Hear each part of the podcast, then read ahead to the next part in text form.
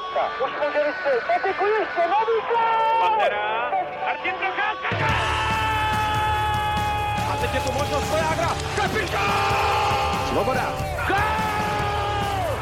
Je to tam! Je to tam! Vojčík, Hlaváč, Bekend, gol! Gol! Jsme mistři světa! Jsme světový šampion! Dobrý den. Česká hokejová reprezentace poprvé v historii nepostoupila na vrcholné akci do čtvrtfinále, když vypadla v předkole playoff olympijského turnaje se Švýcarskem. V dalším dílu Hokej Focus podcastu rozebereme výkony i budoucnost národního týmu po brzkém konci v Pekingu. A o dnešních tématech budou diskutovat hokejový expert ČT Sport Milan Antoš. Zdravím všechny posluchače, dobrý den. Do Číny zdravím redaktora deníku Sport Ondřeje Kuchaře. Ahoj kluci, dobrý den. A dalším hostem je Petr Musel z webu ČT Ahoj, přeji příjemný poslech. A od mikrofonu zdraví Tomáš Randa. A já jenom připomínám, že se svými komentáři a dotazy můžete zapojit také vy, diváci. Švýcarsko vyhrálo v předkole 4-2 a tak Češi na turnaji dohráli. Na mistrovství světa v Rize ani na olympiádě v Pekingu nezvládla reprezentace pod vedením Filipa Pešána úvodní vyřazovací utkání. Milané, co týmu podle tebe dlouhodobě chybí v těch rozhodujících duelech?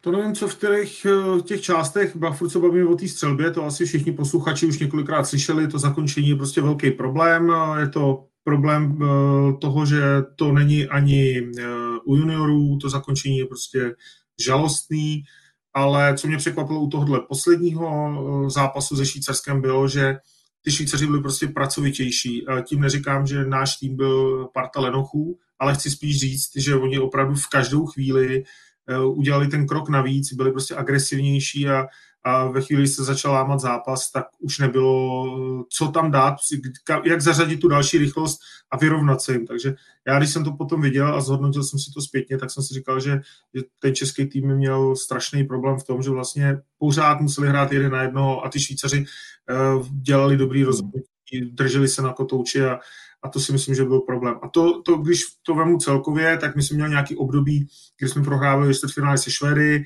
a, a vždycky jsme říkali, je, že zase, zase Švedi ve čtvrtfinále, to zase prohrajeme.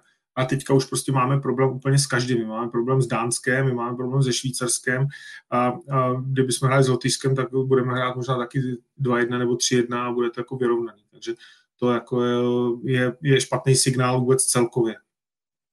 Abych možná na to navázal. Uh jak řekl Milan správně, jo, velký problém góly, to jsme tak nějak čekali.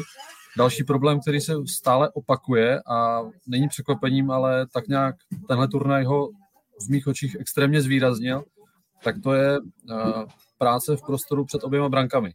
To myslím, že nám jako šíleně chybí. Hlavně v útoku ten důraz do branky, takové ty vypracované nehezké góly z brankoviště my prostě vůbec nedáváme, přitom inkasovali jsme jich spoustu, ale to též i na druhém konci ledu, jako Eh, několikrát jsme si říkali, jak můžeme nechat hráče takhle lacně dorážet, eh, neatakovat ho. Eh, byl toho důkazem i první gol od Švýcarů, kdy hráč tam spoza branky dával puk, dával puk do, do betonu Šimona Hrubce, ten se odrazil, byl dorážel. Žádný jiný tým by toho hráče nenechal ani ten puk nahodit do Hrubce. Prostě přijel by a odvez by ho na vidlích na plexi dozadu, ale Šulák mu jako jenom blokoval hokejku, ještě navíc z vrchu. Takže že jo, Milan to zná, z vrchu přiložíš hokejku, ze spodu ten hráč normálně může hrát prostě, mohl ten, tu přihrávku províst. Bohužel uh, my nejsme důrazní, jak říkám, na obou koncích ledu a ještě mi napadá, co mě teda zarazilo z místa, uh, že ten tým český jako nežil. Už od druhé třetiny ta střílečka byla hmm. mrtvá, už jsem tam neviděl takovou tu chuť, občas cítíte z toho týmu i z tribuny, že prostě tam je pořád ta síla a ta chuť s tím zápasem něco udělat, otočit ho, ale to tady teda nebylo a naopak jako uh, čím víc omdlévala střílečka Čechů, tak o to více žila střílečka Švýcarů, kteří zatím šli teda neskutečně a uh, bohužel naprosto slouženě vyhráli. Nebylo to žádný jako upachtěný, těsný haluzácký vítězství, ne naopak jako kontrolovaná, kontrolovaná zasloužená výhra Švýcarů. No, přijde, že prostě naši už hráči věděli, že to je jako když to trošku řeknu expresivně, jako že to je v pytli, jako v průběhu toho utkání, že věděli, že s tím jako nic moc nemůžou udělat. A když na to navážu, tak eh, obecně vlastně i soubojovost nejen před bránou, ale i v těch jako rozích mi přijde, že jsme to nějakým způsobem prohrávali, že vlastně poslouchal jsem nějaký tvůj příspěvek dokonce Ondro z, z Pekingu pro Sport a říkal si, že Švýcaři trénovali, trénovali Eh, prostě souboje u mantinelu, nebo eh, jak, jak se prostě chovat u mantinelu, jak vyhrávat ty souboje. A že to bylo prostě jedna ze součástí tréninku. Nevím, eh, jestli na to Mila naváže, jestli tohle je jako častý, spíš se trénují samozřejmě z nějaký speciální formace, rozjíždění akcí a tak dále, ale i tohle strašně pomohlo, že najednou to byli úplně jiní Švýcaři než v základní skupině a to utkání, když jsem viděl, tak my jsme se vůbec do toho, do toho předbrankového prostoru nebo do toho slotu nedostávali až možná potom druhá, třetí, třetina nějaké šance tam byly, ale to bylo takové jako obehrávání a, a vůbec jsme prostě eh, se nedostali do toho, do toho jádra, do, toho, do těch prostorů, odkud jako padají branky a proto to bylo jako tak strašný nakoukání, protože uh, neustále Červenka, Kovář, uh, Krejčí byli přišpenlení uh, jedním hráčem uh, švýcarským prostě na mantinel a strašně bojovali a, a šlo to strašně stuha. Tam eh, ty postřehy jsou, jsou dobrý, já k tomu možná z praktického hlediska. Eh, každý ten trenér volí jiný trénink, to znamená to, co volil Filip Peša, nemusí, nemusí volit švýcarský trenér. Co je, eh, co je velký problém českého hokeje, mimo toho zakončení, je opravdu hra před, tím, před brankama. Jak před tou svojí, tak před tou soupeřovou. My eh, celkově hrozně milujeme hráče, kteří si hrajou s pukem a který jako vypadají pěkně a teďka poslední dobou, já když eh, to vidím, tak my vlastně chceme pořád jenom malý technický hráči, který vyrůstají strašně rychle. Jo. Ve 13, ve 14 letech už ty kluci vypadají dobře, v 15 jsou super, protože prostě on má 170 cm, umí to s pukem a zapomínáme na hráče, který potřebujeme nutně a to jsou 190 cm hráči, kteří si stoupnou před bránu. Ta výchova vůbec není, nepomáhá tomu vůbec nikdo, ani rozhodčí, který neustále eh, přerušují hru, když tam někdo do někoho vrazí. Eh, pár let zpátky já jsem eh, velkou těžkou debatu s lidma, tu debatu jsem prohrál, kdy se omezilo hra do těla z mlá, u, u žáků. Jo. Já jsem říkal, prostě nejde to, jakmile přestanou ty hráči hrát do těla a vy je to chcete v dorostu naučit, už se to nenaučíte. Ten hráč prostě je překvapený, že do něj někdo vlítne. Já když jsem viděl ten zápas toho Švýcar, těch Švýcarů, tak ty prostě opravdu hráli do těla. A to, to je prostě výchovou té soutěže a další a další. My jsme to omezili, dokonce už i v souhlasném, souhlasném souboji prostě pískají rozhodčí, že to je faul. Prostě faul je hlavně hra hokejkou. A to, co, to, co říkal Ondra, eh, já jsem viděl první zápas, myslím, Rusko-Švýcarsko. A, a tam ruský beci vůbec ty Švýcary před bránu nepustili, ale vůbec. Já na to koukal, to bylo 1-0 a já jsem si říkal, sakra, teď ty Švýcaři vůbec nemají šanci dát gol, protože se tam nedostali. Oni byli tak dobře postavení, že tam, že tam vůbec jim neumožnili, aby tam hráli. A to je to, o čem mluvil právě Ondra, že prostě si dobře stoupají, mají to dobře natrénovaný, mají to v sobě a v těch předbrankových prostorech potom eh, je to složitý pro toho protihráče se tam dostat. Ale je to opravdu věc tréninku. Je to, je to dlouhodobý návyk, který musíte dělat. Když se po tady tom úvodním kolečku přesuneme, eh, řekněme, k jednotlivcům, pojďme si zhodnotit eh, výkony vybraných eh, ofenzivních opor týmu. Milane, jestli bys ty konkrétně začal u Davida Krejčího, protože na něho byly kladeny velké nároky, byl hodně vidět, ale z mého pohledu třeba ten jeho přínos v přeslovkách nebyl možná až takový, jak by se očekávalo. Jaký byl tvůj pohled na výkony Davida Krejčího? Já jsem ho viděl před eh, odletem do Pekingu uh, hrát extraligu. Byl jsem sám zvědavý, jak, se, jak bude vypadat uh, v, na olympiádě. Nepřišlo mi, že v tom závěru měl nějak extrémní formu, ani bodovou, ani herní. A proto jsem víc jako čekal, co se bude dít. Ten výkon, který on tam předvedl, mě vůbec nepřekvapil, protože on prostě hokej umí a to, jak, jak ho vnímá, kde se pohybuje, to je prostě dlouhodobý návyk z NHL, je to skvělý hráč Okamžitě se s Romanem Červenkou eh, dokázali doplnit v těch přesilových hrách, dokázali dobře odstupovat na ty puky, nějaká spolupráce tam byla. Já osobně jsem nečekal, že přijel McDavid, který si veme půl za bránou, projede celý hřiště a dá gól a budeme slavit, protože eh, on eh, i ta Olomouc, kde hraje, tak hraje v nějak, není to úplně tak úspěšný, jak já jsem si představoval a proto jsem jako takový ty velké věci od Davida Krejčího trochu brzdil, ale věděl jsem, že on bude nebo věřil jsem, že on bude prostě s dobrou součástí toho týmu eh, v první nebo v druhé formaci a že bude, že bude cítit v týře. Že prostě, když se podíváte na ten hokej, tak uvidíte, že tam je David Krejčí, který dokáže ten, ten puk rozdat. Takže za mě, za mě jako pro mě to nebylo zklamání, řekl bych, že odehrál standard, který jsem od něj očekával. Možná ještě teda doplním, jestli je pravda, že, že ne, ne, nedal rozhovory po zápase se Švýcarskem v mixzóně, tak eh, tím mě teda trochu zklamal. Jestli to je pravda, jestli nebyl zraněný a třeba, třeba tam neodkulhal, ale, ale pokud, pokud opravdu odešel naštvaně z toho zápasu, chápu, že člověk má nějaké emoce, ale, ale prostě ty lidi čekají zrovna na vyjádření právě takového hráče a moc mě mrzí, jestli opravdu to bylo spíš z té naštvanosti než z nějakého zranění, nebo eh, že prostě nechtěl dát ten rozhovor, tak to je pro mě velký zklamání. To bych teda jenom doplnil, že na 99% tam žádné zraní nebylo. Na druhou stranu David Krejčí už byl, už během turnaje to bylo znát na něm ta únava, protože, jak Milan řekl, byla to hvězda našeho týmu a možná i celého turnaje a fakt tady s ním chtěl mluvit úplně každý. Každý novinář eh, ze všech zemí, po každém tréninku na něho čekali a vždycky dával rozhovory a i třeba po těch minulých zápasech, on než obešel to kolečko televizí, rádií a když přišel k nám, jako na poslední stanici k nám píšícím novinářům, tak už byl často tak unavený, se opřel a fakt jenom poprosil, že dáme tři, čtyři otázky a půjde, že ho fakt hrozně bolej nohy. Uh, což takhle, že jo, to měl dřív třeba Jarda Jager, který několikrát v těch na velkých turnajích říkal, hele, já fakt jako jdu do šatny, sorry, kdyby to bylo jak NHL, abyste mohli za náma do šatny, klidně rozhovor dám, ale já prostě tady nedokážu stát teď po zápase, Eh, u vás 10 minut a, a žvanit. Úplně respektuju. David Krejčí byl oslovaný s prozbou o rozhovor, o pár otázek. Ani se na nás nepodíval, rovnou mašíroval, mašíroval do šatny. Uh, ostatní kluci tak nezachovali. Ty, o to větší tím mám respekt, že i po takovém zápase a turnaji fakt Roman Červek tam strávil na 10 minut, na konci měl až jako na krajíčku, bylo vidět, jako to strašně mrzí a jako to semlelo. Protože on jako kapitán si to bral i poměrně jako osobně a na vlastní záda což je velice správný.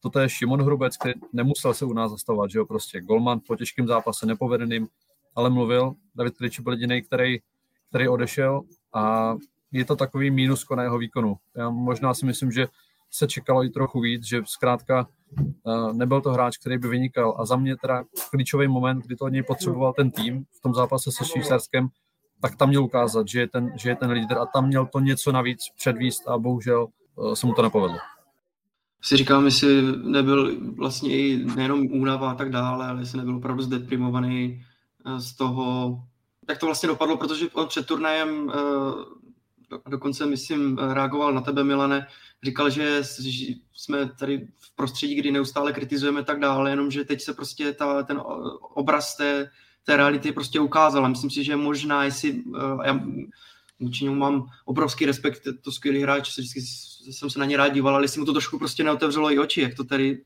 teď prostě je, byl v Americe, eh, na, za, za národák dlouho nebyl a přijde mi, jestli prostě teď to pro něho nebyla fakt jako taková i krutá realita, takže možná i z toho byl zdeprimovaný, nejenom z toho výsledku, ale obecně prostě z toho, z toho, z toho výkonu, jakože prostě, že, že to nešlo, tak uh, myslím si, že i tam muselo být tady tohle podle mě.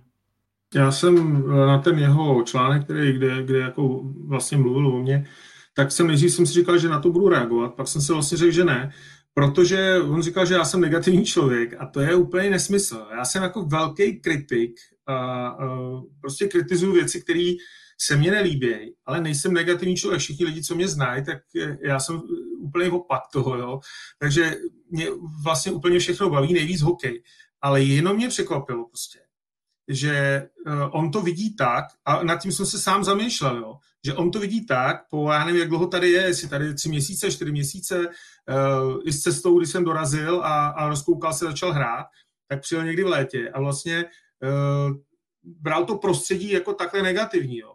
Možná máš pravdu v tom, že ho to mohlo jako, když to viděl, tak ho to mohlo jako celkově zklamat, že ten úspěch nebyl takový, jaký, jaký si představoval ale, ale já opravdu jsem od něj spíš očekával to, co předved, protože já jsem ho viděl hrát na Kladně a tam hrál s klukama, který přišli z Litoměřic, který vypomáhali Kladnu a tam eh, s, s velkou úctou, tak jak ty říkáš, tak tam nebyl velký rozdíl. Jako. Tam prostě on nehrál na 100%. A to, to je to, co jako já jsem si říkal, tak jak bude vypadat na tom šampionátu. Úplně stejnou myšlenku, když jsme tady spolu mluvili, podle mě na poslední podcastu, jsem měl z Řepíka a ze Sobotky, když jsem je věděl hrát proti Kladnu na Spartě. A, a říkal jsem si, ty, jak ty kluci přešaltují na tu rychlejší, eh, na ten národák, jak to bude rychlejší, kde to bude jako svěžnější. A, a to je, to je prostě ta otázka, proto jsem od toho tolik neočekal, proto nejsem ani tak z toho výkonu Davida Krejčího zklamaný. Druhým hodně uh, zmiňovaným jménem uh, byl už před turnajem Roman Červenka. Ondro, splnil podle tebe uh, svoji úlohu kapitána, jak řekněme na ledě, tak i v kabině? Tak do kabiny úplně nevidím, ale na ledě naprosto. To je, za mě to byl jednoznačně nejlepší útočník českého týmu na turnaji. Jo, jasně měl pět bodů ve čtyřech zápasech, zase udělal kruček k tomu, aby ho český národ měl raději, než má, byť já tu averzi vůči němu fakt jako nechápu. Je to kluk, který národák nikdy neodmítl, vždycky přijel, zažil i tu ještě eh, úspěšnou éru, že jo, to zlatý hráč jsme se 20 z Německa. Eh, podal dobrý výkon, eh, ukázal, proč je pořád platným, což vzhledem k tomu, jako něm mluvil Filip Pešán před turnajem, že uvidí, jestli vůbec Červenka pojede, jestli bude mít místo v sestavě, tak nakonec to byl kapitán a opravdu jako správný líder toho týmu. O to víc mi mrzí, že se to nepovedlo, že prostě neudělal jako kapitán Nedoved ten tým úspěchu, který by si taky hrozně zasloužil, ale podle mě jako bez zbytku to naplnil. Já jsem shodou okolností před chvílí uh, dodělal hodnocení, takovou nevěděčnou věc, vysvědčení všech hráčů, uh, jako ve škole se známkama. Očekávám, že zase pár hráčů, u několika z nich budu na černý listině, už několik z nich se se mnou nebaví od od doby hodnocení po mistrovstvích světa a velkých akcích, tak myslím, že teď přibudu další, protože je tam i několik pětek, ale Roman Červenka dostal, dostal dvojku, což je nejlepší hodnocení, jaký u nás, u nás má. Myslím, že dvojku, dvojku má akorát on, on a obránci Klok s Knotem. Ale abych to neprodlužoval, jo, podle mě to je jeden z mála hráčů, který podal to, co se od něj očekávalo naprosto a byl opravdu, byl opravdu dobrý. Já bych no. asi Tomáši eh, řekl, že já jsem to od něj očekával, musím říct. Já jsem očekával přesně to, co, pokud jsem s ním hrál a, a vím, co umí, sledoval jsem ho a, viděl jsem taky skvělý výběr místa, počká si se zakončením, když to má dát z první, dá to z první. Jediný, moment, který je a který prostě on už nikdy mít nebude, a to je to rychlé přebrusování středního pásma, který by třeba hráči Fenhal eh, nebo ty trenéři chtěli, kdy tam bude lítat jak, jak voráček nahoru a dolů v tom obrovském skluzu, toho nikdy mít nebude, ale jakmile se dostane do pásma, tak on to prostě vidí tu hru úplně fantasticky a, a je úplně, má, má ten cit pro to, pro to zvolit to, to správné řešení. Jo. A to se mi na něm líbí a, a taky proto si myslím, že byl nejlepší hráč, stejně jako Ondra. Myslíte, že eh, červenkový výkony trošku otupí ten tlak vůči jeho osobě, tu kritiku, která právě byla v těch, řekněme, posledních letech? Ne. To, to, to, by utopilo, to by utopilo, kdyby, kdyby byl úspěšný turnaj a kdyby ten tým dovezl medaily, ale to, že měl Červenka pět bodů na olympiádě, která dopadla nejhorším výsledkem v historii československého a českého hokeje, tak eh, na to lidi myslet nebudou, že měl s proměnutím nějaký Červenka pět bodů. Na to každý za týden zapomene. Jo, jo, souhlasím, souhlasím tady s tím eh, názorem, protože uh, prostě ne, ne, nebyla medaile, nebylo, nebylo finále, ale pro mě to je prostě furt hráč, který by měl reprezentovat a když to řeknu úplně žoviálně, tak uh, by z národňák měl vytěžit, co jde. Co jde v posledních chvílích toho jeho věku, výkonu, všeho, tak z toho vytěžit prostě maximum. Trošku zákrytu byl třetí lídr Jan Kovář, který nebyl tolik vidět, hlavně co se týče produktivity. Jak by zhodnotil jeho turnaj, Petře? Byl trochu v zákrytu, no, neměl vlastně eh, teď tentokrát kapitánské C ani, ani Ačko, trošku jako by se soustředil hlavně na ten, na ten svůj výkon a co bylo zajímavé, že trošku posunul ten výkon, nebo uh, trochu působil jinak tentokrát na tom turnaji, že zkrátka, uh, jak si říkal, bodově to nebylo nic moc, jenom dvě, dvě asistence, ale odvedl neskutečný penzum práce eh, před brankou. Eh, prostě pak eh, měl tu úlohu, že, že slonil golmanům, pamatuju si utkání s Ruskem, tam vlastně několikrát byl tak platný, že, že vlastně vykoledoval nějakou potičku, pak možná i nějaký, nějaký faul a trochu mě to překvapilo, že vlastně jak se občas zmiňuje prostě ta černá práce, tak tentokrát v tom útoku ji plnil on a plnili uh, jako celkem dobře. Uh, samozřejmě, že to asi nebyl úplně jeho turnaj, ale, ale prostě tu, tu úlohu, kterou v té léně měl, tak byla jako, jako zajímavá, kterou bych hodně nečekal a, a bylo vidět opravdu, že, že bojuje a uh, že, že je prostě agresivní, agilní. Um, I tato stránka jeho se mi celkem, celkem líbila. Tam možná jenom zbytečný vyloučení ze Švýcary, když jsme vedli, tak pak byl až přehnaně důrazný a vlastně myslím, že z té následující přesilovky jsme dostali gol na jedna jedna, že to možná chtělo to prostě hrát v pěti delší dobu a, a ty Švýcary trochu udržet na distanc, ale tam se to nepovedlo, možná trochu zbytečný fal, ale obecně dobře, ne, nebyly tam body, ale, ale tu práci před brankou měl, měl fajn. Tak my jsme se tady bavili v tom podcastu, který byl před olympiádou a, a, a bavili jsme se o tom, jestli to rychlostně dá. Uh, no, bylo to na ně rychlejší.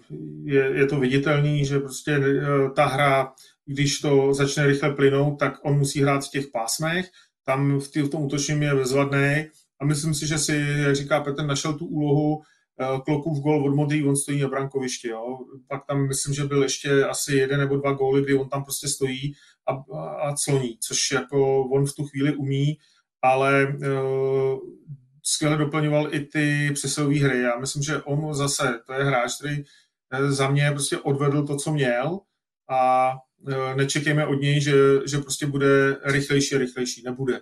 Ale, ale součástí toho týmu a neřekl bych, že, že on byl ten hráč, který klopítal za, za těma výkonama těch ostatních. A možná teda budu trochu nesouhlasit v tomhle, protože já si prostě nemůžu pomoct, ale podle mě mezinárodní hokej míří jako dalek od toho stylu, jakým hraje Honza Kovář. Uh, on se mu nemá šanci přiblížit, dneska se hraje, hlavně je to všechno o rychlosti, o tom dělat všechno v kalupu a on tohle prostě bohužel neumí. Honza Kovář je typ hráče z mýho pohledu, takový ty staré školy, typ Pavla Patery a těchto těch hráčů, kteří to mají úžasný hokejové vidění, skvěle to, skvěle to čtou tu hru, ale bohužel uh, ten hokej už je tak rychlej, že zkrátka jemu chybí v těch klíčových chvílích ta, ta půl vteřina navíc, aby to mohl prodat. A myslím si, že uh, nemůžu si pomoct, ale podle mě hráčům jako je on, už ten mezinárodní hokej prostě, už tohle pole pro ně není. A říkám si, jak by to vypadalo, kdyby tady byl ještě kor hráč NHL. On by v tom týmu třeba byl a myslím, že pak by ten rozdíl byl ještě mnohem, mnohem markantnější jako na oko. Takže No, souhlasím naprosto s tím, co říkal Petr. I Milan odvedl obrovskou práci před brankou. Podobně to dělal teda už i v, v Pyeongchangu před čtyřmi lety. Taky tam jako prostě bojoval, srážel se, tvrdě makal pro tým, ale prostě je to málo. Nedal ten gol, měl myslím, že dvě asistence. Zkrátka od tohohle hráče konkrétně se musí čekat body a on je nedodal. Je to jeden z těch hráčů, kteří v klíčové chvíli prostě ty body neobstarali a jako all in all jde jenom o tohle, bohužel. Já to jenom doplním, ale v tom případě si myslím, že měl být možná poskládaný trochu jinak útoky a, a Kovář neměl hrát s Červenkou a ze Sobotku třeba, jak hrál proti Rusku, nebo v utkání s Ruskem. Že nakonec na něho možná stejně zbyla právě ta v té, v té lajně taková ta práce, ta, ta černá, jak jsem, jak jsem už o ní mluvil, takže prostě možná ty lajny měly být poskládány trochu jinak, mělo to být rozvrstvený a tady tihle zkušenější hráči mohli být rozvrstvení do všech třech jako těch prvních útoků, aby to nebylo tak patrný, protože pak jako myslím si, že v té lajně s ním bodoval právě Červenka, protože eh, ty, ty akce jako byly nějak sehrávány na něj. Myslím si, že tohle by možná trošku změnilo ten pohled na to a možná by byl i produktivnější. Já si myslím, že on v týleně byl trochu takový jako třetí do počtu, no, že trenéři zkrátka hlavně spolehali na vazbu no, Sobotka Červenka, kteří se dobře znají už ze Slávě a on tam byl jako třetí doplněk a i proto třeba byl ten, který chodil do těch soubojů před branku, protože měl tuhle roli, ale jako když odbačím úplně, tak vemte si, jako která česká lajna obstála při hře 5 na 5. Jako. My jsme jasně tyhle šikovní hráči s Krejčím, Červenkou a Kovářem byli vidět v přesilovkách. OK, to se od nich očekávalo, přes to šikovní kluci ale kdo obstál při hře 5 na 5? Jako, já bych řekl, že bohužel skoro nikdo prostě. I ta, i ta lajna první Davida Krejčího. Jasně, Sedlák s Hikou odjezdili spoustu práce, zvládli mraky osobních soubojů, ale taky to nesvedli. Jednak taky nebodovali, to je jedna věc, ale ani herně to v těch zápasech prostě jako nepředvedli. Neřekli byste, že jedna lajna stabilně při hře 5 na 5 přehrávala tu druhou soupeřovou, z mého pohledu. No jo, to je pravda, to je pravda, taky proto skončíme devátý a nepostoupili jsme do čtvrtfinále, jo, protože prostě to, to celkově nebylo dobrý. A jenom pro zajímavost, protože eh, si prostě chci rejpnout, protože tady to mě úplně točí, tak jenom řeknu, že eh, odebrali Slávy, protože nevychovávají hráče, tak odebrali licenci na, na mládež svaz a v tomhle národním týmu byli tři hráči Slávy tak eh, to je prostě pro mě přesně to foupa, který je tady svazový a všude. Prostě ty lidi si nevidí na, na, na zbytek nosu, protože jsou nafoukaný a, a vlastně nevidějí, co se kolem nich děje. A k tomu, k těm výkonám těch line, já myslím, že jsme se tady o tom bavili. Bavili jsme se o tom, prostě, že Zohornová linea bude klasická čtvrtá linea a, a že se to bude eh, střídat, eh, jak bude vypadat ty, ty ostatní liny. Kdo mě třeba, jako musím říct, překvapil, jak byl neviditelný, byl Řepa, kterýho já mám rád, ale, ale v tomhle turnaji ten Michal Řepík byl prostě totálně neviditelný. To mě až překvapilo. Jako, kluk, který fakt jako to umí taky. A tady buď, buď byl teda bez formy. Možná, že to i odpovídá tomu, že, že hraje na jiný, na jiný roli v té Spartě, nebo tam má víc času v té extralize. Já nevím, jak bych to řekl, ale, ale mě který ho znám a viděl jsem ho na pár šampionátech, kde hrál opravdu výborně, tak teď mě překvapilo, jak prostě vlastně jsem si ho nevšiml v tom zápase, nebo v těch zápasech. Byl si Milane, ale že on měl tuhle přesně tu stejnou pozici i v Pyeongchangu před čtyřmi lety. Byl ve třetí laně s Běrnerem, měli za úkol hlavně bránit, ale on tam měl bod na zápas na tom turnaji. Tam byl naprosto úžasný, uchvatný a ve Spartě jako formu měl, že jo? Jemu se nedařilo třeba před měsícem, ale těsně před odjezdem naopak ty goly začal dávat a fakt jsem si říkal, že super, tenhle hráč dodá tomu týmu hloubku, bude to ten starý Michal Řipík, tak jak ho známe. Vůbec, jako. To je právě jeden z těch, který teda dostal bohužel jako v našem vysvědčení pětku, protože zůstal totálně za očekáváním a jak řekl Milan přesně, jako kdybych neměl soupisku, tak ho ani nevidím na ledě. No právě to, to, je, to je to, co říkáš. Já vždycky, když ho vidím na šampionátech, tak to je jako hráč, který si veme půk, dokáže ho zavíst jako křídlo, on je klasický křídlo, zavést ho do pásma, vystřelit zápisním golfem prostě z vole. No, já jsem to za ten turnaj neviděl, nebo za ty zápasy, což mě jako překvapilo. Proto, proto jsem na to navázal, jo, že, že jako od Zohornu jsem opravdu očekával, že tu lineu a, a, že ty kluci třeba fakt jako moc chyb neudělají. Ale tady od těch jsem spíš čekal, že to tam budou vidět, no, že, že tam bude něco navíc a to tam nebylo. Ale zase eh, odpovídá to tomu, kolikátý skončili a s tím vypadli. Že? Filip Pešán, eh, zvláště poutkání s Ruskem, chválil defenzivní řady. Petře, jak na tebe působili čeští obránci na turnaji? Tak už jsme to naznačili, že v tom předbrankovém prostoru to, to nebylo ideální, takže to je asi takový mínus. Uh, ale o tom výsledku ale rozhoduje hlavně, hlavně ta, nebo obrana taky samozřejmě, ale ta ofenzivní část jako nebyla úplně ideální, tak když jsme se, když jsme se trápili v útoku, tak eh, potom samozřejmě některé ty chyby v obraně jako přijdou. A, a byli tam zase, tak jako na každém turnaji, hráči, kteří byli jako fajn, eh, líbili se mi a, a pak hráči, kteří jako úplně propadli. No. A uh, jako milé mě překvapil Ronald, Ronald Knot, opravdu uhrával ty souboje, přesně jak jsme se bavili o té soubojovosti, tak on v těch rozích prostě byl skvělý tím, jak je urostlej. Uh, já si myslím, že i ta rozehrávka nebyla úplně špatná, tak jako skvělý, skvělý turnaj.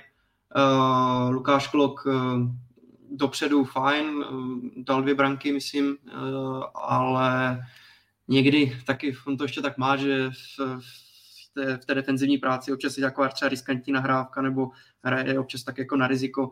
Ale, ale tak, ne, jako taky skvělý, skvělý turnaj. Kdo teda jako úplně propadl, tak jako Pěřábek a, a překvapilo mě, že i David Sklenička nic moc. Myslím, že po minulém mistrovství jsme uh, řešili, nebo říkali jsme, že vlastně David Sklenička byl jeden z těch lepších obránců No a mm, tentokrát se mi, se mi moc nelíbil. No, tak já jsem ještě nad, tím tak přemýšlel, že uh, všechny ty týmy, které jsou teď úspěšný, tak hrají s obrovskýma silnýma bekama.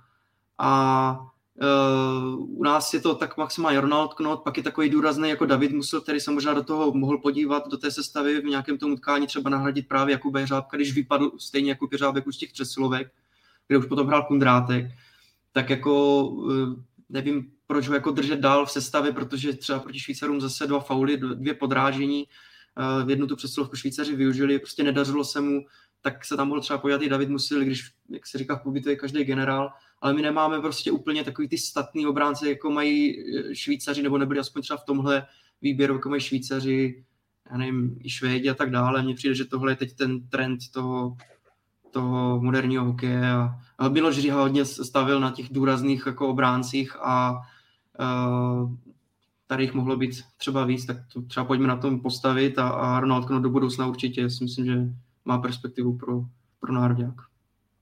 No s těma je to tak, že eh, tady byl strašně dlouho tlak eh, na to, aby jsme měli mobilní beky. A začali se vychovávat beci, kteří skoro vůbec nebránili a kteří hlavně byli subtilní, protože vypadali od malinka, od dorostu, eh, vypadali dobře, protože si pukem dobře manipulovali, už jsem to říkal na začátku, tak jako máme malý útočníky, tak, tak vlastně jsme vychováváme malý beky a každý, kdo sleduje hokej, tak ví, že prostě back musí mít jako nějakou, nějakou vejšku, nějakou váhu, nějakou sílu, aby ty hráče dostal z toho předbrankového prostoru. To je obrovská výhoda. A, a vy, vy hledáte který, ty beky, které jsou takhle urostlí, které jsou takhle udělané a které to jsou schopní odbránit. Jo. Co uh, se mi líbily opravdu v tom zápase s Ruskem, tam se mi beci líbily, Pořád mi ale hrozně chybí prostě ta obrovská souhra s obráncem. My jsme to udělali v některých částech zápasu a tam to mělo smysl a tam to najednou ten hokej vypadal úplně jinak. Jinak jsme se s tím pukem, přestože se hrál na úzkém hřišti kanadských rozměrů, kde ta, eh, ta třetina je dlouhá tím, jak se posunuly ty modré čáry, tak je prostě potřeba ty beky co nejvíc využívat. Jo. Dneska jsem se koukal na Finy, myslím, že druhý gól nebo třetí gól, přihrávka po modrý čáře z, ze, do šířky mezi obráncem a nahozený puk tečovaný gól. Jo, myslím, druhý nebo třetí gól Finů uh, proti Švýcarům. Prostě to, jsou, to, to je moderní hokej, který se dneska jako hraje, roztahuje se ta hra na modrý čáře, uh, zapojují se ty obránci. A to jsme v některých částech toho zápasu od těch beků viděli, ale neviděli jsme ten až eh, nehorázně hnusný důraz kolem svý brány. Já si vzpomínám na svoje, eh, když jsem ještě hrál a přijel Kaberle z NHL, byla ta výluka v té době, neměli smlouvy, a jak on prostě prasácky mě řezal u té brány tam, kde nemám chránič, aby mě to bolelo, aby šel pryč, jak mi prostě to dával sežrat, abych tam nestál.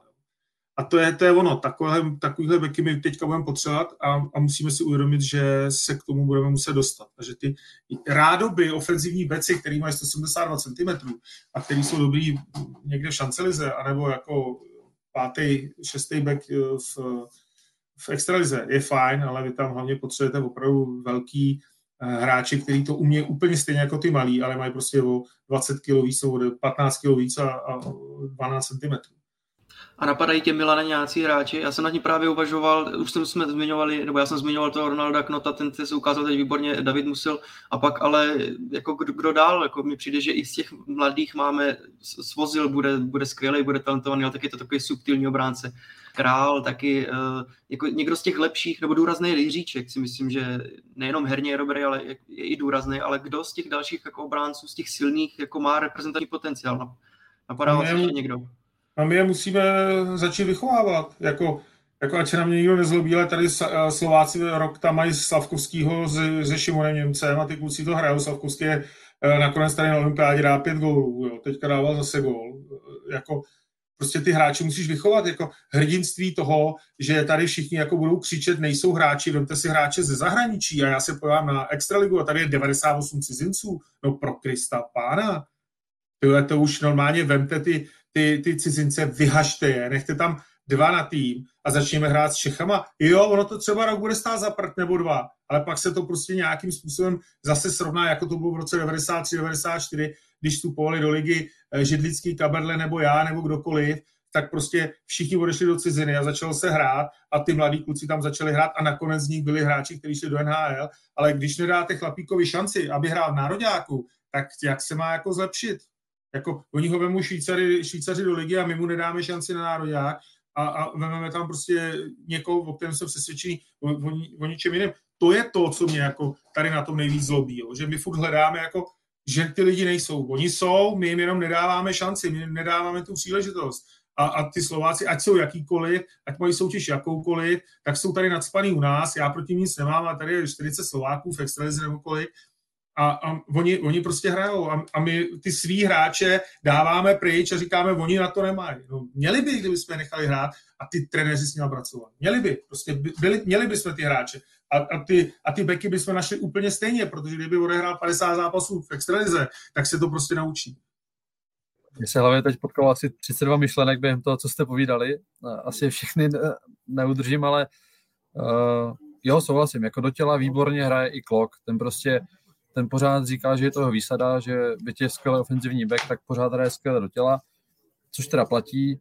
Uh, ano, k němu patří i chyby, prostě pokud chce být někdo ofenzivní back, podporovat útok, tak musí do toho rizika, musí vymýšlet přihrávky nečekaný, který ho bohužel občas jako nevídou.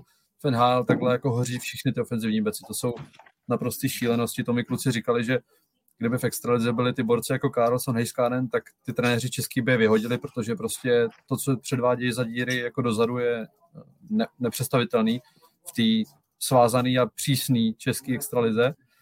Uh, nechápu absolutně, že zůstal mimo sestavu Musil. To je prostě možná řeknu hloupost, ale myslím si, že kdyby Řábek neměl adresu Ačko, tak dávno sedí, protože po tom, co předvedl v prvních zápasech, tak jako to pardon, ale to, to bylo prostě hrozný, čas mu šel dolů, taky nechápu, co dělal na první přesilovce na začátku, ve Spartaku je prostě nehraje vůbec a tady, jestli si trenéři mysleli, že eh, v něm najdou toho jeřábka, jako byl v roce 18, tak jako, nebo 19, tak to už prostě bohužel je dávno pryč. Když máte v týmu frajery, jako je Klok, čtvrtý nejproduktivnější obránce KHL, nebo Kundrátka, který řídí přesilovku Třince, který má úspěšnost 35% na extralize, tak to jako sorry, ale to je prostě to, to jde za trenéry. Nakonec tam teda ten Kundrátek šel na první přesilovku. Jinak souhlasím, že ty defenzivní beky obrovský prostě nemáme. Samozřejmě napadně třeba jméno, jako je Nedomlel, ale, ale to úplně jako asi není pro, pro rep rekord i rychlostně. Omlouvám se, jsou tady kolem mě řvoucí rusáci, tak snad to, snad to snad, snad, snad mě je slyšet ale jo, je to problém jako, jako výchovy obecně, no. Souvisí to i s tím, čím jsme začínali s Milanem, že prostě ta tvrdost a práce kolem branky má být základ a vůbec to tak není, jako mám pocit, že ty český obránci chtějí všechno řešit kreativně, uh, kreativně ve smyslu soubojů i hokejkou, ale místo, aby tam šli tělem a tvrdě, tak bohužel se to tak jako neděje, no. Tak jenom v rychlosti. Na turnaji a hlavně teda po turnaji se řešili výkony brankáře Šimona Hrubce. Eh, I v komentářích tady máme několik eh, poznámek eh, k jeho výkonům. Ondro, jak ty vnímáš výkony Šimona Hrubce na turnaj? Měl dostat někdo z náhradníků prostor, jak se díváš i na to nasazení, kdy odchytoval vlastně všechny zápasy? Jo, to si asi nemyslím, že měl dostat prostor někdo jiný. Já jsem naopak jako před turnajem jsme psali, že je správná volba vsejít na jednoho, na jednoho brankáře, protože olympiáda extra krátký turnaj, který prostě má zvládnout jednička, která bude vědět o sobě, že jednička, že trenér mu věří a že odchytá celý turnaj, pokud se nestane jako nějaká úplná šílenost, což tady se nestala. On jako Šimon Hrubec uh, neodchytal jako, že byste ty prohry mohli na něj hodit. Že? První dva zápasy byly takový smolný, vychytal nájezdy se Švýcarskem parádně, tam jako všech pět nájezdů parádně přečet a, a jako chytil. No a pak to šlo ale jako do kopru. Uh, český golmani obecně to mají těžký, protože všichni to porovnáváme s výkony že jo, Dominikáška v Nagánu a čeká, že takovýhle golmana potřebuješ, aby jsme mohli mít úspěch. Jo, to je pravda. My potřebujeme golmana, který tu branku zavře a který v důležitý zápas to prostě tomu týmu vyčape. A to bohužel Šimon Hrubec po několikátý ukázal, že prostě on to není a zřejmě ani nebude. Uh, měl tu šanci, byl jednička na MS v Rize, nepovedlo se mu to. Je golman, který zazáří v zápase s Běloruskem, kde vychytá nulu, ale bohužel, když je pod tlakem a má zachytat proti Rusákům nebo v klíčovém zápase, jako teď proti Švýcarům, tak to nezvládne. Bohužel jako není náhoda, že dostal za poslední dvě utkání 9 gólů. Je v úspěšnosti zákroku je nejhorší na turnaj. I jako čínský golman má vyšší úspěšnost zákroku než on. Nepovedlo se mu to, upřímně nechápu volbu dvojky, proč byl dvojka Patrik Bartošák a ne stabilní repre Golman Romanville, který měl skvělou sezonu, je to jednička prostě top 3 týmu KHL v Čelebinsku, dostal přednost Bartošák, i proto si myslím, že nakonec nešel do branky. Kdyby byl dvojka Vil, tak si myslím, že by trenéři tu změnu třeba zvážili pro ten zápas, nebo během zápasu s Ruskem třeba, a pak i potažmo dál, ale jelikož to byl Bartošák, který chytá za Chabarovsk, kde má v sezóně 11 zápasů a čísla nějak Bůh ví jaký, tak eh, se to asi celý spojilo a nakonec to jako logicky dochytal Hrubec, ale bohužel jeho výkon velký zklamání a myslím, že stejně to vidí i šéfové národního týmu. No tak já, já to doplním jenom z takových těch praktických věcí. Pokud dostanete třeba ty dva góly slepence 13, po 13 vteřinách a potřebujete to mužstvo uh, nastartovat, tak prostě vyměníte golmana, uh, protože prostě je to nějaký impuls pro ten tým, že s tím chcete něco dělat, že se něco stalo a jako fakt, fakt to funguje. Jo? To, to není tak, že jsem si to teďka vycucal z prstu a že že jsem expert, který tady kecá takovýhle nějaký hámotiny, který si jako vytáhl. Prostě je to ověřená věc, že prostě i když vytáhnete jenom golmana, tak to nastartuje tým. Nestalo se tak. Mě volali trenéři, s kterými jsem pracoval, nebo který znám, a říkali, že to byla prostě chyba. A, a to, to, je, to je prostě zásadní věc. Pokud neuděláte nic, tak přesně to, co jsme říkali na začátku, to mužstvo s tím švýcarském po tom druhém gólu šlo uh, do takové letargie a hráli potom už jenom odezdaně. Tam nebyl žádná rvačka, tam, vy tam potřebujete Magora, který někoho sundá, sroluje ho, ještě mu vyrazí možná zub a nastartujete ten zbytek toho týmu, který se začnou rvát a změníte obraz té hry a to se v tom zápase nestalo. Sorry, nechci být ten, který někomu chce ublížit, jenom chci říct a dokreslit tu situaci, že prostě když už to neuděláte s golmanem, tak je to blbě. Eh, je to prostě nějaký impuls. Teď třetí golman vůbec nechápu, proč tam měl třetí golman z extraligy? Proč tam jsou tři, tři, tři golmani z KHL? Tam měl být jako uh, druhý golman třeba Vil a třetí tam měl jet někdo z extraligy, kdo teďka chytá, chytá dobře, který by si to třeba aspoň viděl, jak to vypadá a nějak se tam zapracoval. Teď celkem bylo jasný, že asi Hrubec po těch všech výkonech, které byly v a bude chytat jasnou jedničku. A přeci není vůbec ostuda, když ho vyndáte v půlce zápasu třeba s Ruskem nebo s někým po těch třech golech, který dostane rychle a dáte ho na další zápas znova do brány. Prostě se to dělá, to je normální věc. Tím nechci říct, že, že ty uh, trenéři dělali špatný rozhodnutí, špatné volby, dělali to blbě nebo něco. Ale prostě jsou to věci, které jsou standardní a dělají všichni trenéři a z těch hra, ty hráči jsou na to normálně zvyklí. Takže to, to co říkáš, tak jenom potvrzuju, že, že prostě ty procenta, ty, ty obdržené góly nebyly úplně dobrý a, a že mu možná v některých chvílích Šimonu Hrubcovi mohli pomoct a, a třeba konkrétně s tím švýcarským po tom druhém gólu, prostě tam to je, pak si klekne na třetí, dostane to nad rameno, je rána, kterou prostě trefil, tam to nikdo neblokoval a, a, a je po zápasu.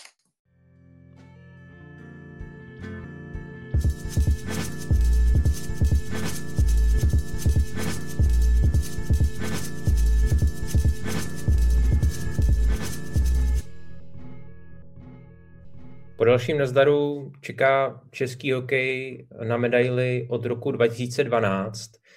Eh, brankář Šimon Hrubec eh, po posledním utkání dokonce uvedl, že Češi už dávno nejsou hokejovou velmocí a že favoritem toho eh, kvalifikačního utkání bylo Švýcarsko. Milané, jaké je podle tebe postavení české reprezentace v tom světovém měřítku?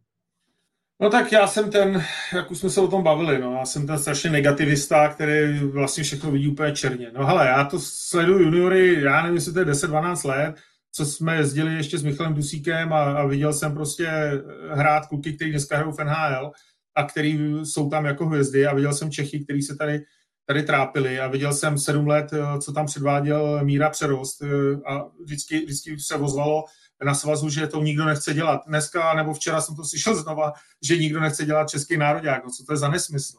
Prostě já dlouhodobě vidím, jak, jak to spěje uh, pryč, jak to jde do kopru. A já to jenom říkám. Já, já se snažím s tím cokoliv dělat, když trénuju, tak to prostě měnit. A když vidím šikovného kluka, tak mu rovnou řeknu, hele, sorry, ale ty musíš na úrovni buď běž do Ačka, anebo prostě běž eh, do Kanady, do kanadské juniorky, protože tady už je ti to malý a potřebuješ růst jsem, nebo snažím se být těm klukům fair. A úplně stejně vidím, jako ty výroky, které jsou teďka po tom eh, turnaji, že jsme neuspěli, jsou prostě alibistický. To my všichni víme přeci, že to stojí za starou belu a že už dávno nejsme v první čtyřce a že tady nebojujeme s tím. Eh, v juniore jsme kolem sedmého místa, tady už jsme taky kolem sedmého místa, šestý, jsme prostě v té druhé pětce a bude záležet na tom, jaký, jaký tým poskládáme, jak to bude vypadat. Ale především, a, a to, ať se na mě nikdo nezlobí, to prostě není otázka jednoho výměny, jednoho trenéra a ono se to všechno otočí. To přece je dlouhodobý proces, který se musí nějak začít dělat. A já prostě nevěřím tomu, že lidi, kteří tam teďka sedějí, povedou hokej k nějaký změně, k ničemu novému. Prostě nepovedou, protože už jsou tam deset let a nikam to nedostali. Takže je prostě potřeba nějaká radikální změna. Já doufám, že přijde v červnu, že se, že se najdou lidi, kteří do toho budou chtít jít, ať jsou jakýkoliv, tak ta změna prostě bude k dobrýmu. A e, to, že jsme se propadli, to je naprosto zřejmý. To, je, to už vidějí úplně všichni. A myslím si, že kdo to nevidí, tak strká hlavu do písku a nechce prostě si přiznat něco, že, že prostě Extraliga 98 cizinců, pomalá soutěž, všichni kritizují. Prostě já ji vidím tak, já mám uh, hýbla další rád, to jsou kluci, s kterými jsem hrál, ale, ale tam prostě má, mají být mladí kluci, kteří prostě budou hrát rychlou soutěž, kde se budou, na, kde se budou řezat. A říkám, bez toho, že bychom s tím něco udělali, tak můžeme hledat další pešány nebo další říhy a další trenéry a stane se víceméně to samé, co se stalo. My potřebujeme prostě radikální změnu a, a to, co si říkal na začátku, propadli jsme se někam, kde jsme vůbec být neměli. Všechna ta hodnocení mi přišla taková fakt jako čistě alibistická, jako hodně mě překvapilo, když Šimon Hrubec řekne, že favoritem bylo Švýcarsko. Já si myslím, že že pořád, eh, i když Švýcaři na nás teď jako v poslední době umí, tak eh, Švýcaři by ještě neměli být jako bráni, že, že jsou vyloženě favorit v utkání s námi a zvlášť po té eh, základní skupině. A mně to přijde potom takový nějaké jako omlouvání si toho, toho, že se to nepovedlo, nebo toho nezdaru, nezdaru toho vypadnutí. Samozřejmě, že se nepřibližujeme už ani top 5 nebo, nebo jsme za top 5, ale obecně, když se dělám na ty utkání, tak uh, nám možná paradoxně svědčí, když budeme hrát proti Rusům, proti Slovákům, to jsou aspoň koukatelné zápasy a nějakým způsobem se na to jako fakt dá dívat a, a je to zábavný, ale jakmile hrajeme proti Dánům, Švé, uh, Švýcarům, možná i někdy Švédům, a, a nebo Němcům, když jsou ve své formě, tak, eh, tak už to prostě strašně bolí a bude to bolet. Už jsme to říkali tedy před turnajem, že každý ten zápas bude v té základní skupině těžký a myslím si, že to bude takhle prostě i do budoucna i na mistrovství světa. Každý zápas proti takovýmhle týmům bude strašně bolet, ale, za, ale nechci říct, jako že, že by některý z těch týmů, který se jmenoval, já nevím, Švýcarsko tak dále, měl být ještě jako favorit na utkání s námi, to jako vůbec ne. Ale prostě budou to už boje a už jsme tady v téhle skupině těchhle, těchhle týmů. No, hráči, trenéři po zápase několikrát použili frázi nalíme si čistého vína. Jako, že tady už, tady už, tady už nepatříme, to je prostě, Filip Pešán řekl, že bychom neměli na turné odjíždět s tím, že když se nepřiveze medaile, tak to je zklamání.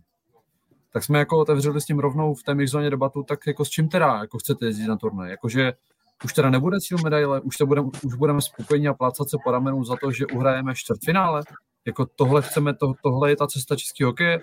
Jo, jasně, jakákoliv medaile si myslím, že bude to čím tím vzácnější, což už teď je, že jo, je deset let od poslední placky.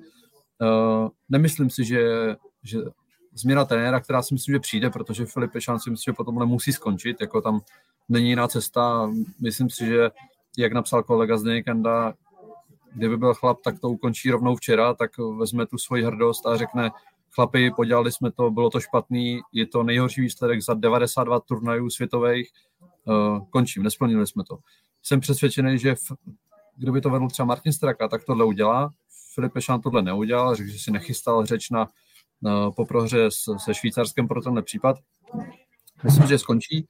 Uh, nemyslím si, že s příchodem nového trenéra přijde nějaká změna, ale o tom to není, že jo. Toto ani jako nečekáme. To změna národní trenér neurčuje směr celého českého hokeje jako takového a výchovy, to, to vůbec ne.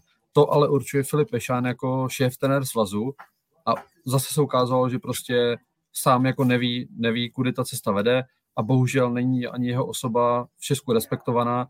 Není to osoba, která když řekne půjdeme tudy, tak ostatně budou následovat. Bohužel.